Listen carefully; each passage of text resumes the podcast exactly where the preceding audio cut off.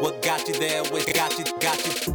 What got you there with Shonda Laney? What got you there uh, with Shonda Laney? What got you there with Shonda Laney? What got you there with Shonda Laney? What got you there with Shonda Laney?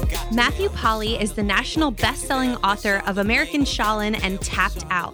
His newest book, Bruce Lee, A Life, is the biography of one of the most transformational celebrities that the world has ever seen. In this episode, Matt uncovers some of the fascinating stories of Bruce Lee.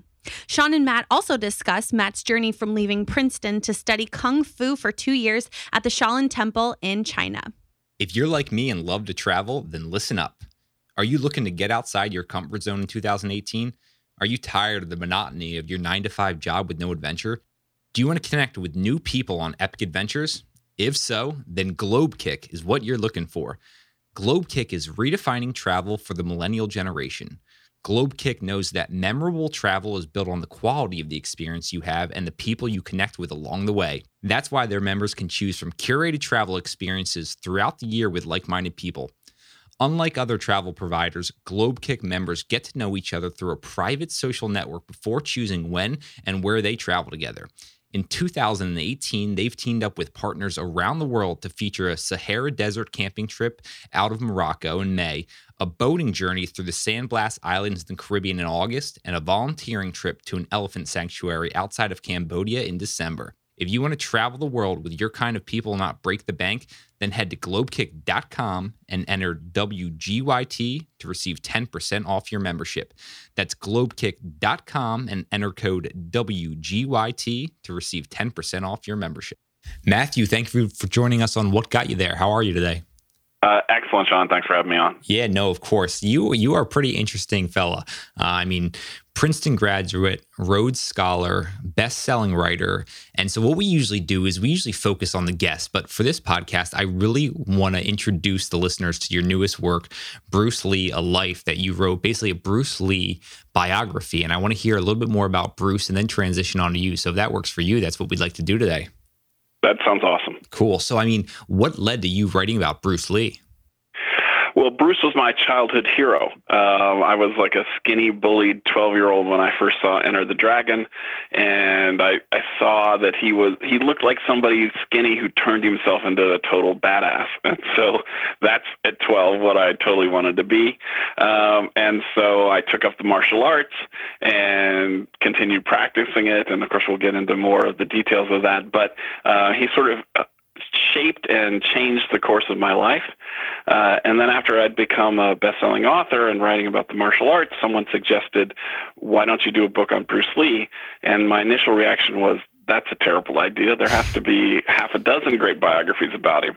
Uh, and then when I looked it up and realized there wasn't one, uh, the last one had been written twenty-five years ago and was poorly researched, I was insulted on Bruce's behalf that no one had thought that the Asian Kung Fu master who impacted such a tremendous swath of Western culture deserved a decent biography. And so uh, I thought this was the way I could pay back the debt I feel I owe to Bruce Lee. Why do you think it is that there wasn't great literature on him?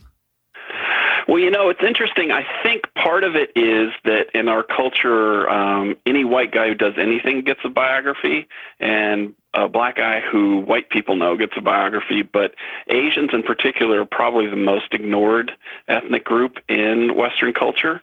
Um, they just fly under the radar. And so if you try to think of, you know, a famous Asian American, other than Bruce Lee, it's hard to come up with a name. Um, and so I think that's part of it. Also, Kung Fu and martial arts um, is treated as a kind of, um, you know, niche fascination, when in fact, you know, there's twenty million people practicing martial arts in the United States. You know, everybody in the suburbs has their kid at Taekwondo classes. So it's actually a major cultural activity, but for whatever reason, it's treated as some a kind of a lowbrow. Um, and I often joked if Bruce Lee had been a painter, he would already have three good biographies. So I think those are the two main factors, um, and I wanted to rectify that. I mean, those are some great points. It was funny. While I was at the store, uh, I, I saw the book on the bookshelf, and it, and it was funny. I was thinking about Bruce, and he has this almost mystique about him, and I was trying to wrap my brain around, did I even really know much about him, where it seems like everyone's familiar with Bruce Lee, but I had no clue about his story. And, and where do you think Bruce developed that universal appeal? Um, I think it's in part because, of course, his influence. He introduced more Americans and Westerners to Asian culture than any other person to ever live. I mean, very few people studied the martial arts before him. And so, like a missionary, he converted a bunch of people to martial arts, which is a kind of quasi-religion. If you know any martial artists, they're pretty fanatical about their art form. Um, I think that's part of it. And then, you know, dying early helps, but we know with James Dean, Marilyn Monroe, uh, someone who dies, a celebrity who dies at the peak of their powers has a kind of mystique that they carry with them. And then there's a little bit about celebrity in which there are sort of modern version of Greek mythology. So Marilyn Monroe is the goddess of love or sex, uh, and Bruce became the sort of god of kick and butt. You know, if anybody is a great fighter, they're like Bruce Lee. And so that became his kind of iconic image. Uh, and so he slots in our mental framework. You know, if somebody is a great fighter, he's like Bruce Lee. Have you ever put any thought into what his career would have played out like had he not died? Yeah, I put a lot of thought into that because as you watch, and I'm sure as you saw reading the book, he had a very interesting career before he made the four kung fu movies that made him famous. Uh, he was a child actor. His first appearance was when he was two months old. His dad was an actor. He made twenty uh, films before he was eighteen. He was kind of the Macaulay Culkin of Hong Kong. He played scrappy orphans and street urchins, and none of those movies were kung fu flicks. So I often felt that after he had become famous making kung fu movies, he would have branched out into other genres. I think he would have been a little like Clint Eastwood, who Bruce modeled his career after. He would have made, I think, uh, comedies, action comedies, uh, and I he would have done some romantic flicks. Who knows if those would have worked? But I think he would have made a lot of different types of films, and we would think of his image differently if he had lived longer. Yeah, I mean, two things that really surprised me with reading the book. First off, like you just mentioned, being a child actor in Hong Kong, I was I wasn't aware of the number of films he did as a child, and then also his lineage, uh, who some of his uh, his family members were. Can you kind of let us know just kind of where he came from originally? Yes, so that I was absolutely fascinating. So Bruce Lee fans uh, knew he was uh, partly Eurasian, um, but they believed his grandfather was German, and that was it. And I had actually written that chapter because that's in every other previous book. Uh, even his siblings say that's his ancestry. And it wasn't until very late in the process that I stumbled upon, in a kind of deep Google dive, some information that led me, you know, here and there. And I, I'm in the Austra- you know Australian library pulling out books. It turns out his great-grandfather was Jewish, um, Dutch Jewish specifically, uh, born in Rotterdam, and his great grandfather came to Hong Kong, uh, bought a Chinese concubine, and had six children with her. And one of those was Bruce's grandfather. And Bruce's uh, grandfather and great uncle became the richest men in Hong Kong. And his grandfather actually had thirteen concubines and a secret British mistress who was Bruce's grandmother. So Bruce Lee is an interesting person, um, not only because of what he did, but also his heritage. He was part Dutch Jewish, part English, and of course, part Han Chinese. Another thing I'm, I'm curious about is you mentioned how he's a child actor first and then gets into, into the martial arts. How do you think the martial arts impacted his acting and vice versa? How did the acting impa- impact his martial arts? Well, there's a great phrase he uses in Enter the Dragon that all the fans know, where he says, you need to attack with emotional content. And that's a very actorly phrase, right? That uh, all actors are trying to invest their actions on screen with emotional content. That's a kind of Stella Adler uh, method acting technique. And so the idea that Bruce thought the martial arts should also have emotional content is actually contrary to the way most uh, people, including myself, were taught martial arts. You're supposed to take the emotion out so your opponent doesn't see any reaction to what they do. Um, and so I think Bruce thought of the martial arts as an extension of acting in a in an interesting and intriguing way. Uh, and then, of course, um, he first was an actor, then he became a martial artist, and then he combined the two of those to become a martial arts actor. Uh, and so uh, he's really known because he was good at both. And very few of our sort of action stars can do both well. They're either martial artists like Chuck Norris who try to be actors, or they're actors who try to, you know, learn six months of martial arts and try to do it on screen. And Bruce Lee was actually a very good actor and a genius martial artist. And I think that's part of the reason why he's so well known, is because no one else has been able to combine those two skills. One thing I'd like to talk about is, is his confidence. And I was kind of surprised hearing about just how obsessed he was with vanity, and what impact do you think his self-confidence had in the success he, he saw? Uh, could you repeat that? That actually kind of faded out on me. Yep. Yeah, no. So I'm just fascinated by his obsession with his vanity, and I want to know how confidence played in all of this, uh, both in his ability to go out and get roles, and then also where he thought he should be on, on kind of the walk of Hollywood. How did confidence play into all this? Uh, that's one of Bruce Lee's most distinguishing characteristics, is almost like uh, uh, unbelievable self-confidence. Um, one of the things that's, you know, I tried to get my head around is that he came, he was born in America, but he was raised in Hong Kong. And when he came back to America when he was eighteen years old, he didn't know anyone. You know, he was essentially a, a off-the-boat immigrant. Uh, and when he gets his first break in Hollywood, he does a small part on a T V show that's canceled. But very quickly, Bruce believes that he should be the biggest star in Hong Kong and Hollywood, that he should be bigger than Steve McQueen. And all of his friends told him that was impossible. One of his friends, Sterling Siliphant, said, "Look, Bruce, you're an Asian in a white man's world. You just, you can't be a major star." And Bruce ignored all of that advice and continued struggling for his dream to become uh, the first Asian to ever star in a Hollywood movie.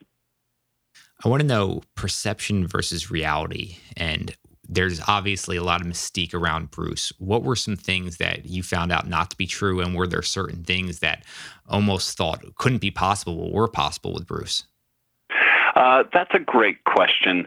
Um, one of the images, because in his last movie, Enter the Dragon, he plays a Shaolin monk, and he dies a month before that movie's released.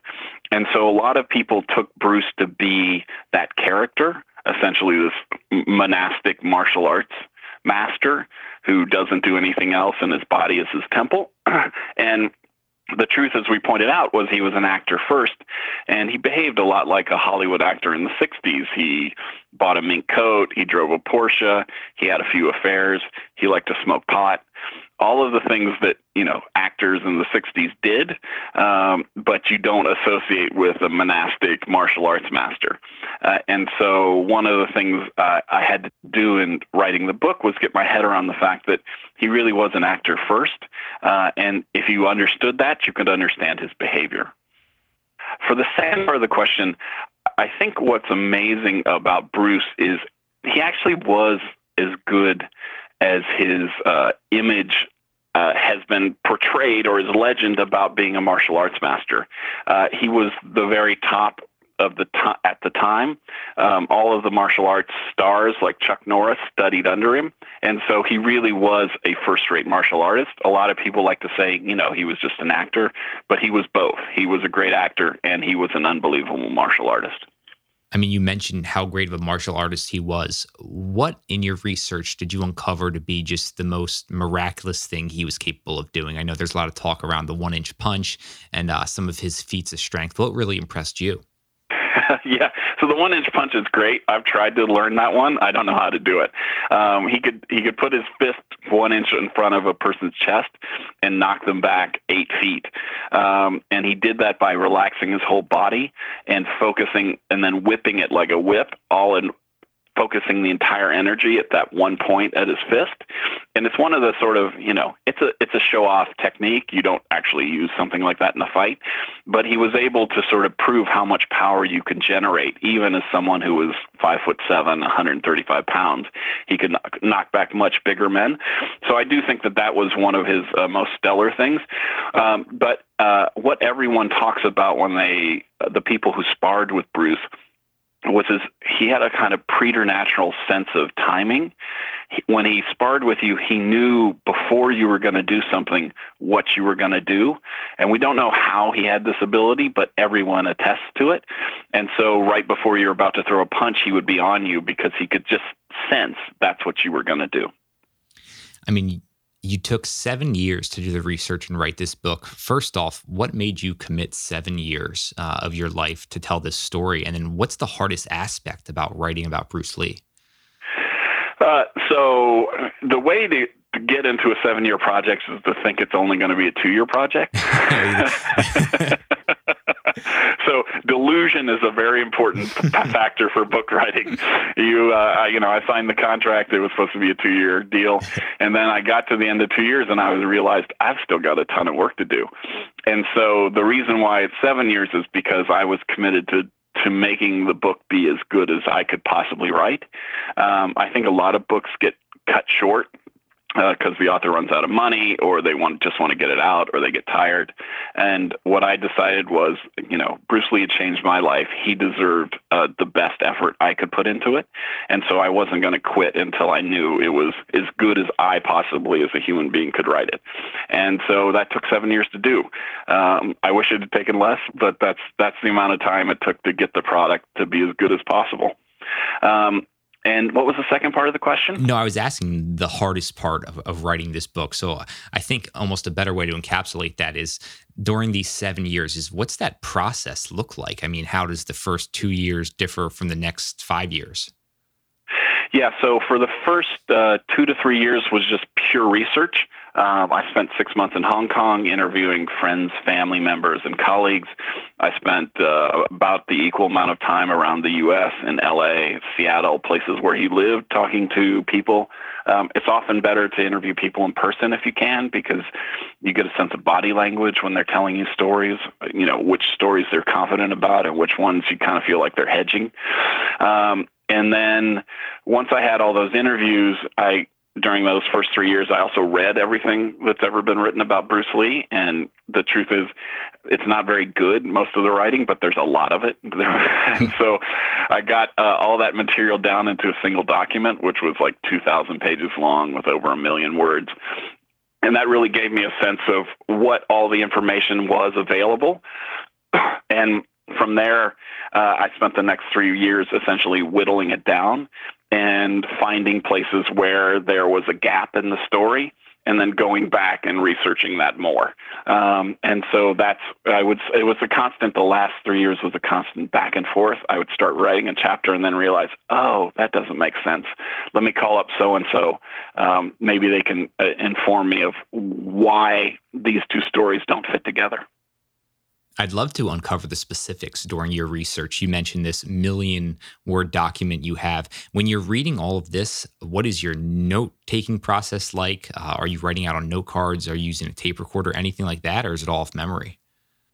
Um, so what I would do is, and this is not the most efficient way to do it, but it was the method I used, is I would just put a book down and highlight it, the first one I read it, and then go back through and retype that into a Word document.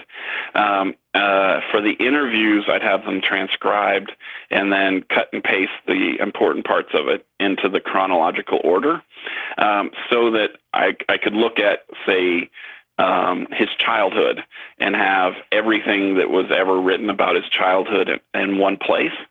Uh, and then the second step was I would take that into a different document and then sort of break that down into outline form, sort of, you know, years one through four, um, his schooling, uh, studying martial arts, his childhood acting, and then start writing it out based on those notes. Uh, and then as you're writing, that's when you really get a sense of how good your notes are, because um, it will either flow or you sort of hit a point where you're like, oh, I would have to make stuff up to figure this out. Okay, I guess I better research it more. Were you pretty routine when you it actually came to the writing aspect of it? Was it, hey, every morning for four hours, I'm going to strictly write? Uh, I wish I was a routine writer. So, so does my wife. Um, I'm a sort of passion writer. So what I do is I basically uh, clean the house and do everything else that has to be done. And then the, the level of guilt builds up to the point where then I force to sit down and write. Uh, and so what that means is it's, it's a kind of stop-start process. Sometimes I'll have really good days where you write for eight hours and you're amazed at what you did. And then there'd be periods for like a week where I couldn't get force myself to sit down. Um, and that it totally makes my wife miserable. So um, that uh, that's that's my process. It's an ugly one. I have friends who are like, you know, they get up at six and they write for three hours, and then the rest of the day they do whatever. And I totally hate those people. What's the feeling like once you're done this seven-year project? Um, you know, the worry never ends. Uh, what I tell sort of young writers uh, who are just starting out is that writing the book's half the process, selling it is the other. Um, uh, not only because your whole career depends on what your sales number is, but also because you, you know, you've done this work, you want to get it out to the most people possible. Um, and so you immediately just switch and you, you think to yourself, who would be interested in talking to me about this? Who can, who would do reviews and all of that. So, um, that's, Uh, I, I really do feel like uh, most writers think, oh, I finished it, I'm done. But actually, you just started. Mm. I mean, I feel like you must have an incredible connection with Bruce right now. What lasting impact are you most grateful for that he had on you? Um, you know, one of the things that happened is when you're sort of writing a biography, and this is my first one, I felt like an actor trying to, you know, imagine this character.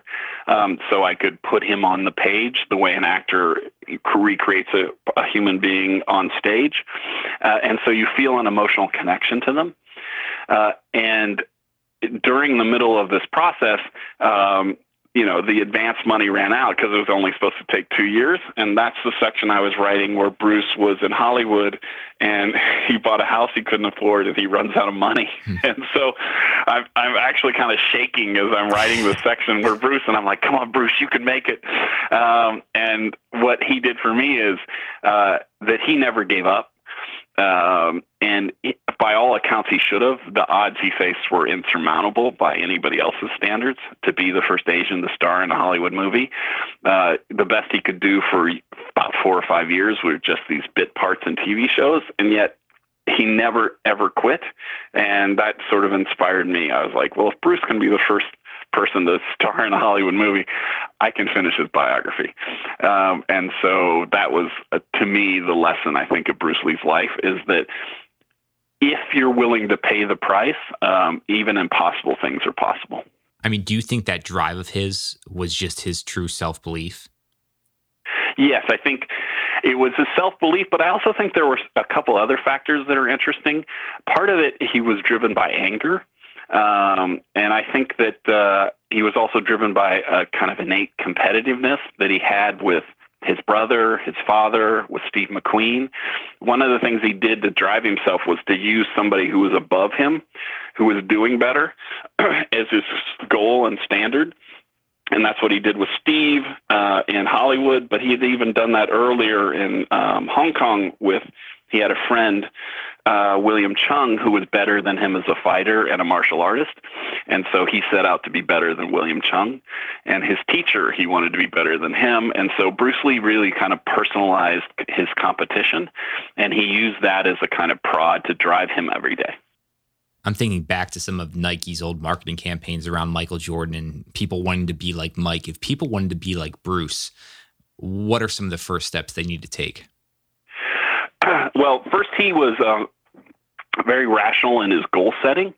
That was one of the fun things about writing about Bruce is you could see him calculating what he needed to do to get ahead. So, for example, uh, when the Green Hornet was canceled and he was a, you know, he went from being a salaried actor to somebody who didn't have a job, he thought, how can I get ahead in this industry? And what he did was he became a martial arts instructor to celebrities. So Steve McQueen and James Coburn were his students. And he did that not only because they were paying him a ridiculous amount of money per hour to train with him, but more importantly, because they were the connections to get him ahead. And so Bruce was very sort of um, strategic in the way he thought about his career. That's one of the things. The other thing that we touched on is, of course, the unwillingness to give up. Um, there's there is a way in which you can kind of bend the universe to your will if your will is strong enough, and Bruce proves that point. Uh, and then the final thing is uh, it helps if you are doing something that you love. And Bruce Lee loved acting, and he absolutely he was obsessed with the martial arts.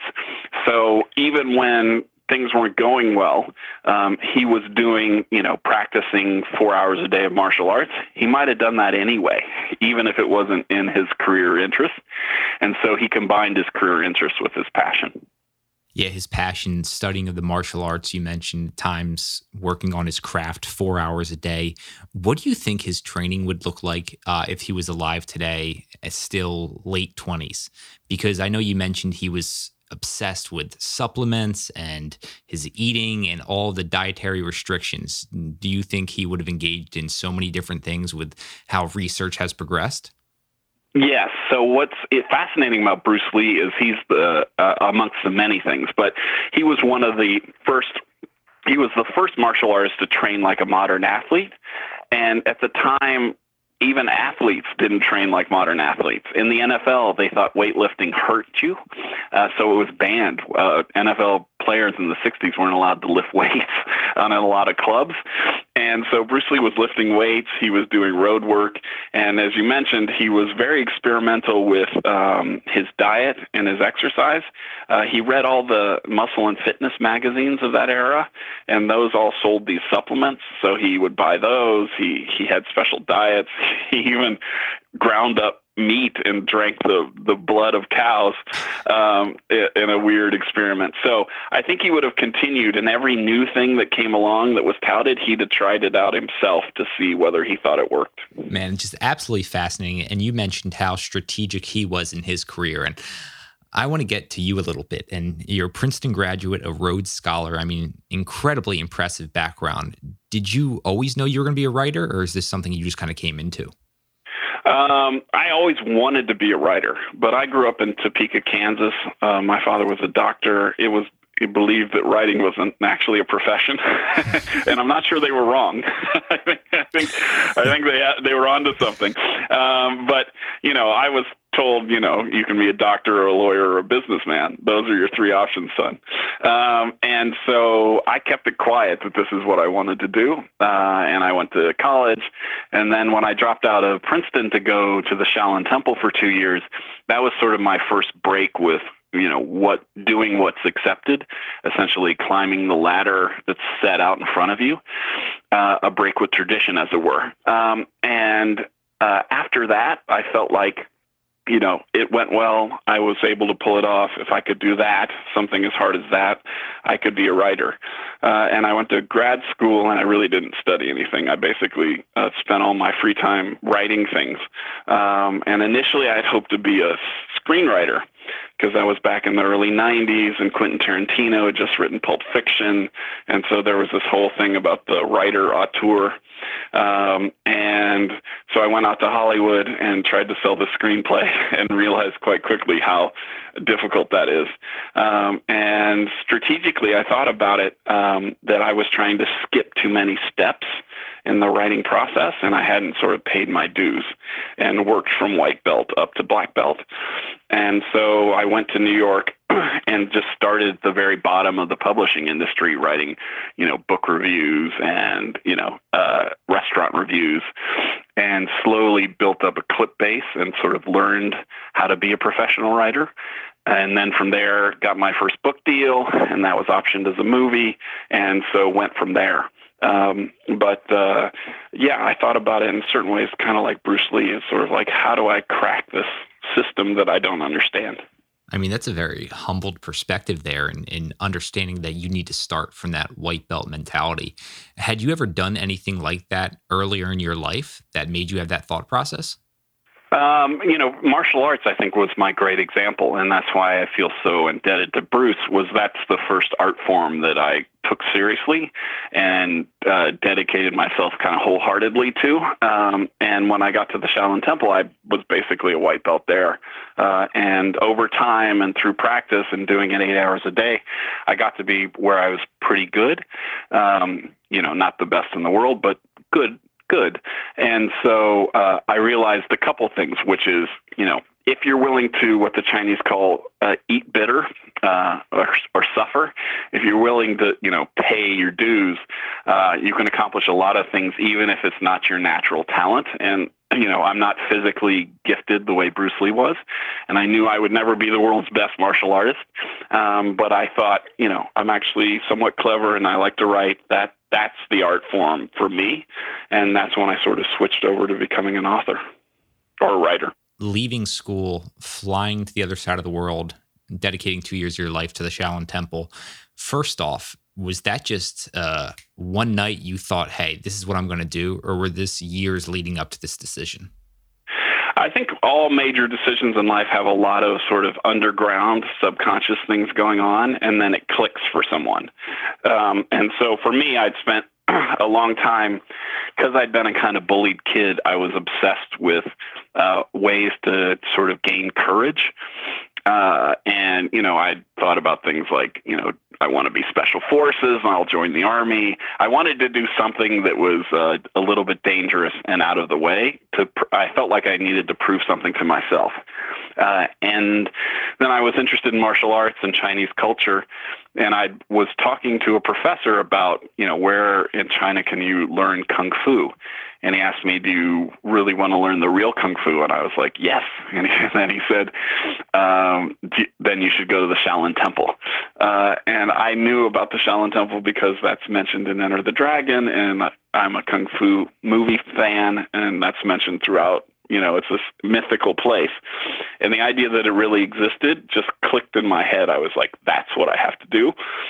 And I think you have to be nineteen and really stupid to, to have to, to think, you know, as a forty-seven-year-old, I look back and I'm like, boy, that was dumb. And if my son came to me and said that, I'd be like, no, son, you don't want to do that. But um, I, I, at the time, it was like, of course, I'm going to the Shaolin Temple. And I told my father, and he was he was like, you're insane.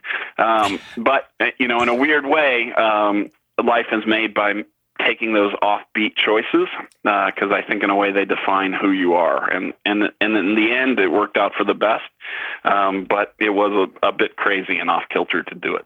I mean, I know your first book uh, kind of wrote about your temple experience, but could we go a little bit into the detail? I mean, what is it actually like there in the temple? Uh, so I was expecting it to be like the Kung Fu T V series with um, David Carradine, these kind of windswept hills and this monastic life. Um, and so I actually brought a sleeping bag because I expected that when I knocked on the door, they wouldn't let me in until until I camped out for three weeks. And then they'd be like, oh, that foreigner, he is very dedicated. Let's let him in. Uh, so that's, I thought, what, what it was. And instead, what had happened was the temple had been destroyed during the Cultural Revolution in China.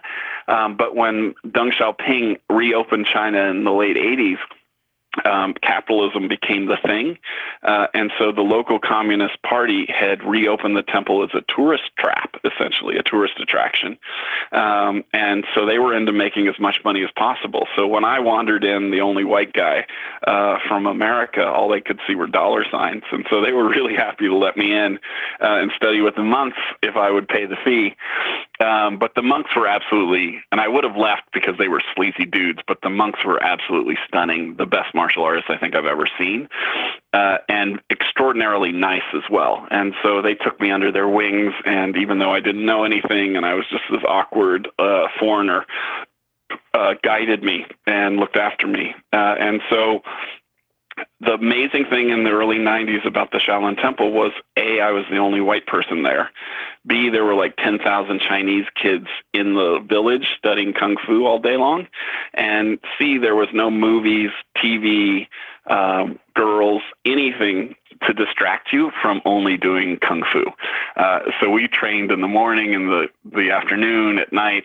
It was seven, eight hours a day of martial arts. That's all we talked about. It's all we thought about. It was complete and total immersion and totally obsessive.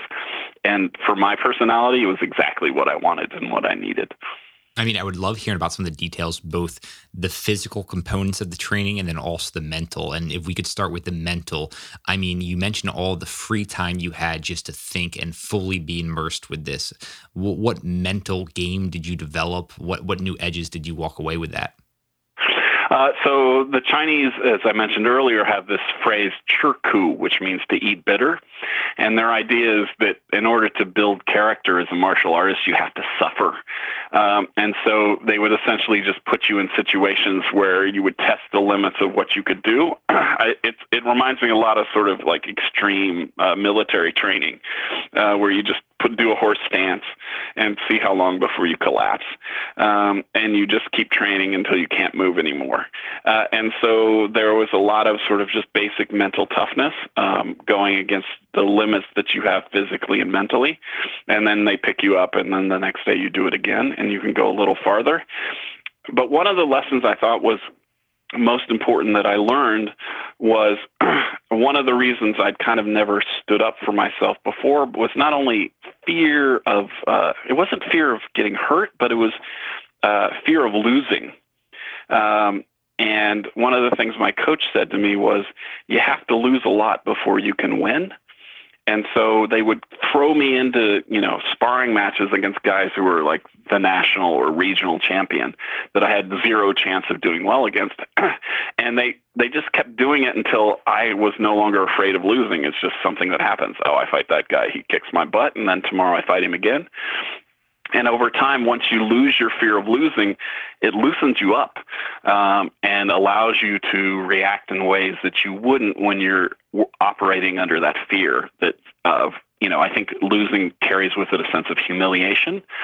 Uh, and once you get over the fact that like, ah, oh, he's better, he's going to beat me, you no longer fear being humiliated, and it it allows you to improve faster. Uh, and so for me, uh, I think he said something like, you can't win until you learn how to lose.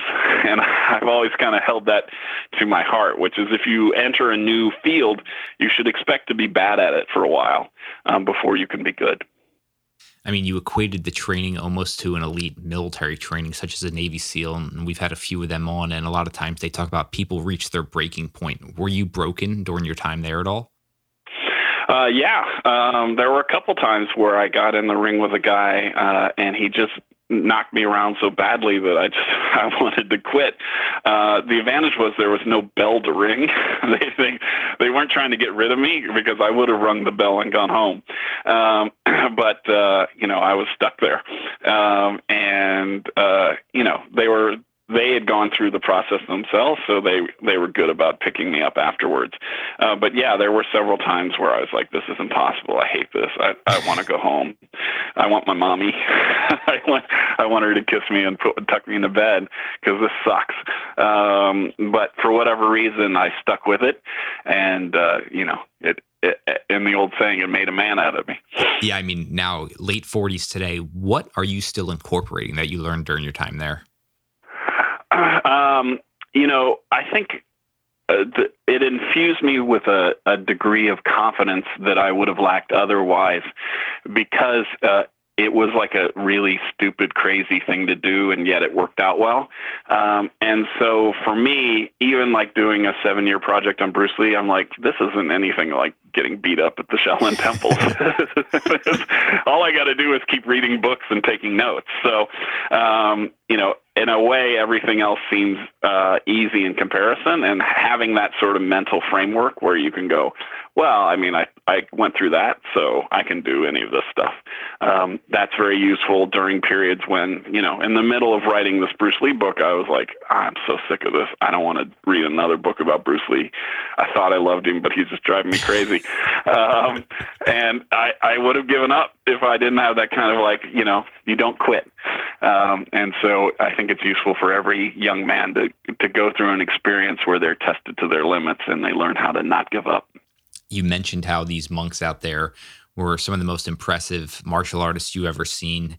Is there a move, a feat of strength, something they did during your time there that you still remember? Uh, the thing I remember the most is there was a monk named Monk De Ching, and he was like my best friend there, and he was by most of the other monks considered the best of all of them. Uh, and he practiced a kind of kung fu, which they called lightness kung fu, um, but it was about leaping ability. Uh, and so he did a thing where he would run across a wall, um, and then kick a bag. And he could go seven steps. Like he would go one, two, three, and then he'd jump onto the wall, and then he would do seven steps across a wall perpendicular to the ground, and then jump off of it and then kick a bag. And it's it's like some Matrix shit, you know, watching him do that. And I tried. I was like, okay, he can do that. I'm going to try that. I the most I ever got was two. You know, I'd go one, two, bam, and then I'd collapse onto the ground. Um, and so I still, to the life of me, don't know how he did that. No one else at the monastery could do that. It was unique to him. Um, but, yeah, so I still think about uh, Monk De Ching running across a flat wall like, uh, you know, Tom Cruise in Mission Impossible or something like that. I'm so glad I asked that question because, like, the next twenty people I go out and talk to now, I'm going to be bringing up that story and just how how fascinated I am, what people are capable of. And I think that kind of leads into mastery. And, and what are your thoughts around mastery? Say someone's listening to this and they want to go out and master something. What are some of the requirements? Well, the first thing I say about it in general is I think every human being, but I think particularly young men's lives is improved by achieving mastery of some activity. And it doesn't need to be, uh, you know, painting or whatever, but being very good at something uh, reaffirms a sense of self in a way. And the reason why I knew this was when I would meet the monks who were masterful at something, they just carried themselves in a way that was different from everybody else. And it made me want to be masterful at something myself.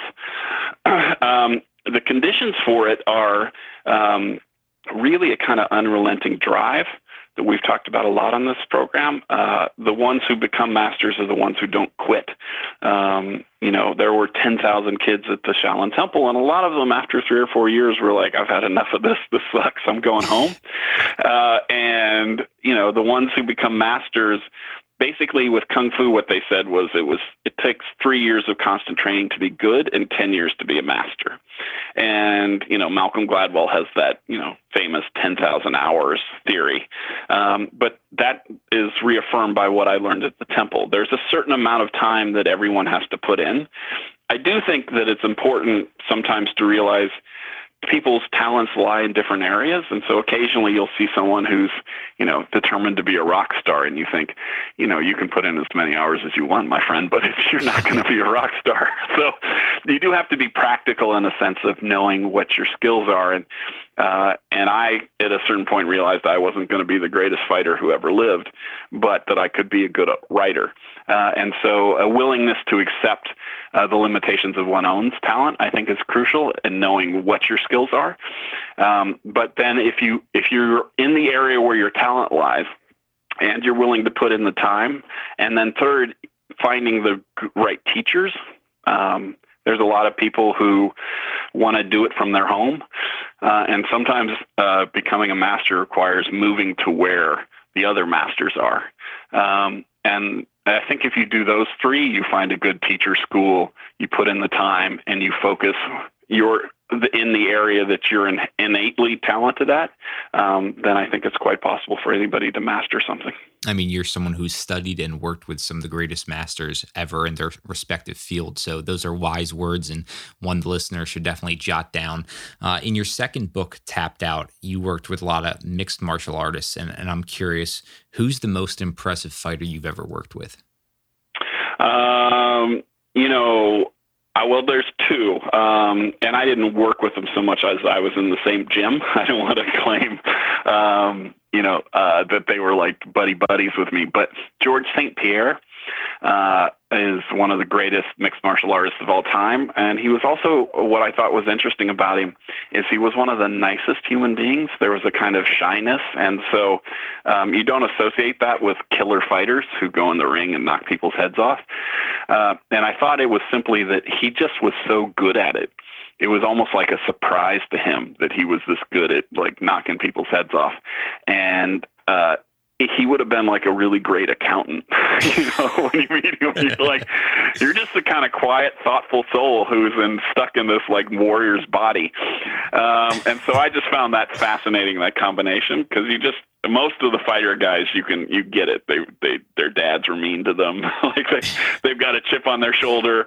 Um, you can get where they're coming from, but he was just unique because he was just you know somebody blessed him with the talent that didn't quite fit his personality. Uh, and then the final, the second person was Randy Couture. Uh, I trained at his gym for six months, uh, and his son was actually my uh, training partner. Uh, and his son was like half my size and kicked my ass. So, uh, so I, I remember him distinctly. But uh, Randy was like forty-three winning championships. Um, he was like a world champion at forty-three, and it reminded me that there are some people who, um, through a gift of genetics and also a dedication of their own spirit, are capable of doing things long past what the rest of us um, think we're done.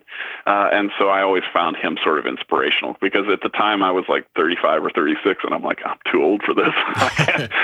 These young guys, I don't want to get up in the morning, and these, these young guys. And then I'd watch him, and he was, you know, throwing people around at, you know, he was eight years older than me. So um, both of those were my two inspirations. Yeah, no, no, two two fighters I've admired for years. So it's cool hearing your uh, your inside perspectives and stories there. What do you research? What do you study uh, in your own time when you're not working on a new book? Um, you know, it's funny because uh, it's a weird thing. Like, I have a friend who's an actor and has trouble watching other actors because it They, they can't do it for fun.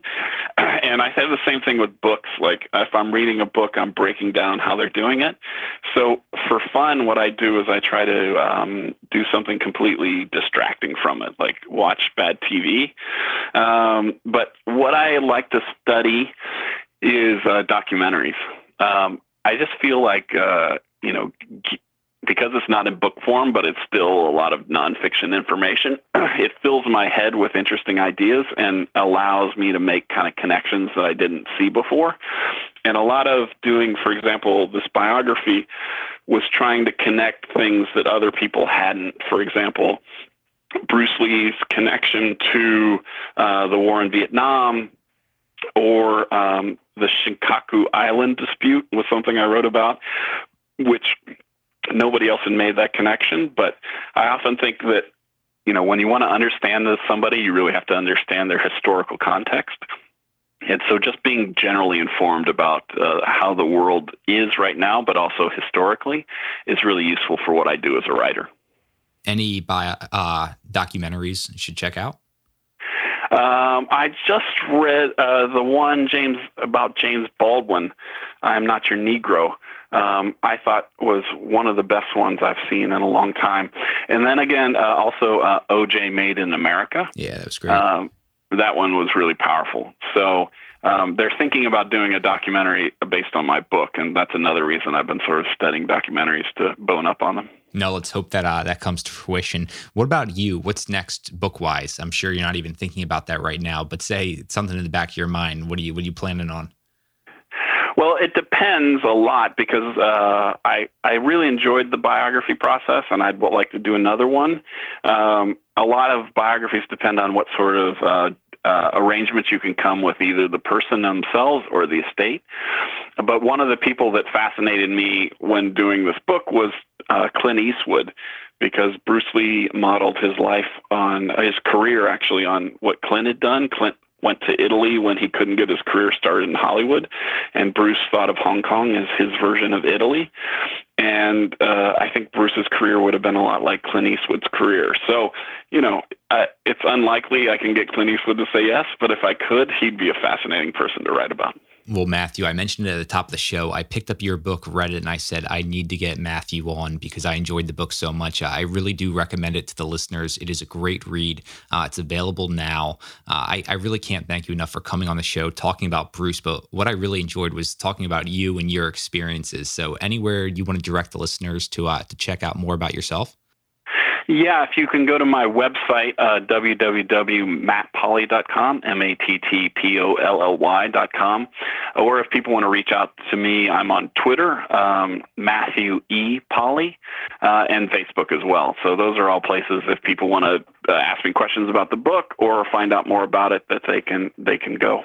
Matthew Polly, I can't thank you enough for joining us on What Got You There. It's a real pleasure. Thanks so much for having me on. If you're like me and love to travel, then listen up. Are you looking to get outside your comfort zone in two thousand eighteen? Are you tired of the monotony of your nine to five job with no adventure? Do you want to connect with new people on epic adventures? If so, then GlobeKick is what you're looking for. GlobeKick is redefining travel for the millennial generation. GlobeKick knows that memorable travel is built on the quality of the experience you have and the people you connect with along the way. That's why their members can choose from curated travel experiences throughout the year with like-minded people. Unlike other travel providers, GlobeKick members get to know each other through a private social network before choosing when and where they travel together. In two thousand eighteen, they've teamed up with partners around the world to feature a Sahara Desert camping trip out of Morocco in May, a boating journey through the San Blas Islands in the Caribbean in August, and a volunteering trip to an elephant sanctuary outside of Cambodia in December. If you want to travel the world with your kind of people and not break the bank, then head to globekick dot com and enter W G Y T to receive ten percent off your membership. That's globekick dot com and enter code W G Y T to receive ten percent off your membership. What got you there with Sean Delaney? Uh, what got you there with Sean Delaney? What got you there with Sean Delaney? Uh, what got you there with got you, got you. Thanks for listening to another episode of What Got You There. If you enjoyed today's episode, please leave us a review on iTunes and also share with your friends. Thanks so much. Looking forward to talking with you next time. If you want to stay up to date on all things I'm working on behind the scenes and everything we've got going on at What Got You There, head over to what got you there dot com. You'll also be able to see more on podcast guests and what they're doing. Thanks to Justin Great for providing us the intro and outro song.